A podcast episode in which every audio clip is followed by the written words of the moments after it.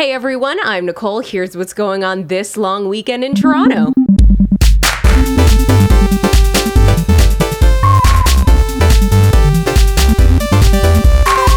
Happening on Saturday is the Toronto Air Show. It's going virtual this year. So if you're like my dad and you hate sitting in traffic down to the big city just to watch some planes, you don't have to. It all starts at noon again on Saturday. They'll be showing footage up to 70 years old, so you can watch footage from back when planes looked like you know, older planes. You can check out the Canadian International Air Show's Facebook page for more details on where and how to watch. Also, Saturday at the Comedy Bar returns this weekend. It'll be happening nice and late at 11 o'clock at night, and we'll be featuring a great lineup of comedians who no doubt are full of fresh new material after being quarantined for the last thousand years. Over at the OLG Play Stage, you can drive up and watch the Raptors play the Celtics. Tickets for that are going for 25 bucks, and it gets you a car filled with up to six people. So that's happening again at the OLG Play Stage this Saturday. Over at the Scarborough Town Center all weekend, they're hosting the Eats Night Market. That's where you can gorge your face on some street food from around the globe. That'll be happening Saturday and Sunday from 4 o'clock until 11 at night. Also, from Saturday until Monday this weekend, the Toronto Undergraduate Jazz Fest is going on. It's free and will be going on at the Vista Eatery at Ontario Place right by the water. So if you want to support the local jazz community, you're going to want to check that out. And that's what's happening this weekend in Toronto. Stay apart and have fun.